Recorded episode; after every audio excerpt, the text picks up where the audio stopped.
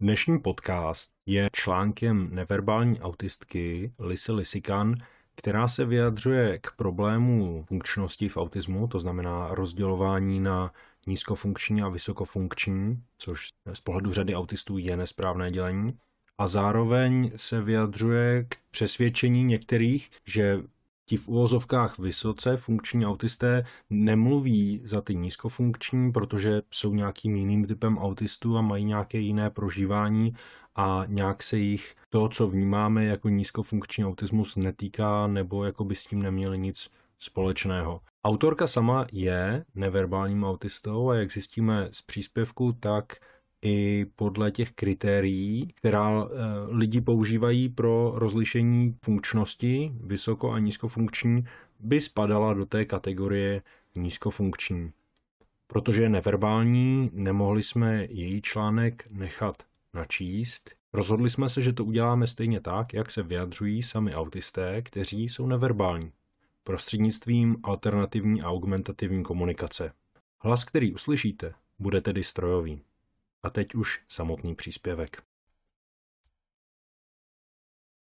Nemluvíte za nízkofunkční lidi s autismem. Neautističtí lidé často používají tento argument ve snaze bagatelizovat výroky lidí s autismem, jež považují za vysokofunkční, protože jsem jedním z těch nízkofunkčních lidí, na které tak rádi poukazují, chci teď hodně nahlas říct, ano, mluví za nás, nemluvím, nerozumím tomu, co říkáte, když mluvíte? Vzpomeňte si, jak jste řekli, to jsou ti, kteří nemluví. Abyste popsali svoji nálepku. Potřebuju pomoc, když jdu na záchod.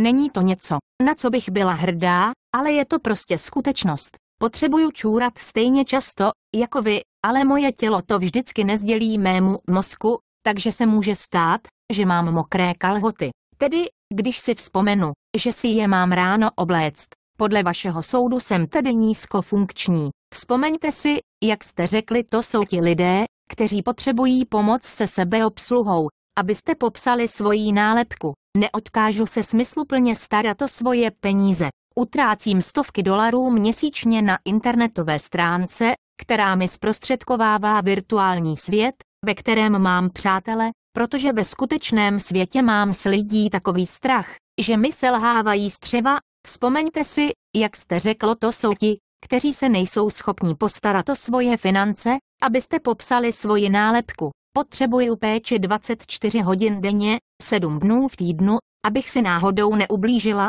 když se zrovna zapomenu. Jako třeba, když krájím cibuli ostrým nožem a začnu pruce třepat rukama do všech stran, aniž bych nůž pustila. Vzpomeňte si, jak jste řekli, to jsou ti, kteří potřebují neustálou péči, abyste popsali svoji nálepku. Je to tak?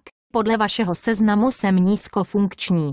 Neúčastním se diskusí, abych argumentovala proti vašemu ableismu a útokům na lidi s autismem. Ne proto, že bych s vámi souhlasila, ale proto, že hádky mě bolí. Když tvrdíte, že potřebuju být vyléčená, tak se na vás nevrhnu a nezačnu říkat hnusné věci, protože konfrontace mi ubližuje. Ne proto, že byste měli pravdu, nemluvíte za mě tam, kde zůstávám sticha. Mluvíte přese mě a chtěla bych vám říct, jak moc se chováte jako hlupáci, ale moje hlava mi to nedovolí, protože mě hádky bolí.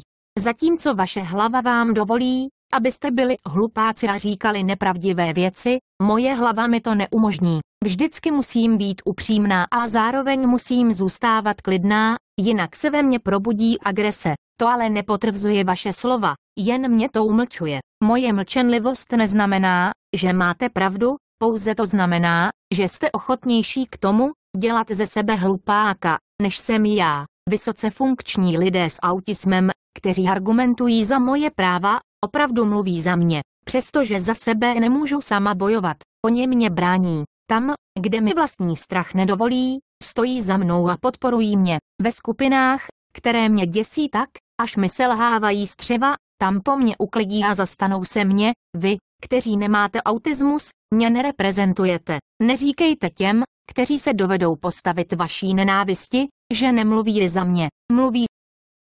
A jako všechny ostatní podcasty, i tenhle podcast, respektive celý jeho text, můžete najít na stránce neurodiverzita.cz.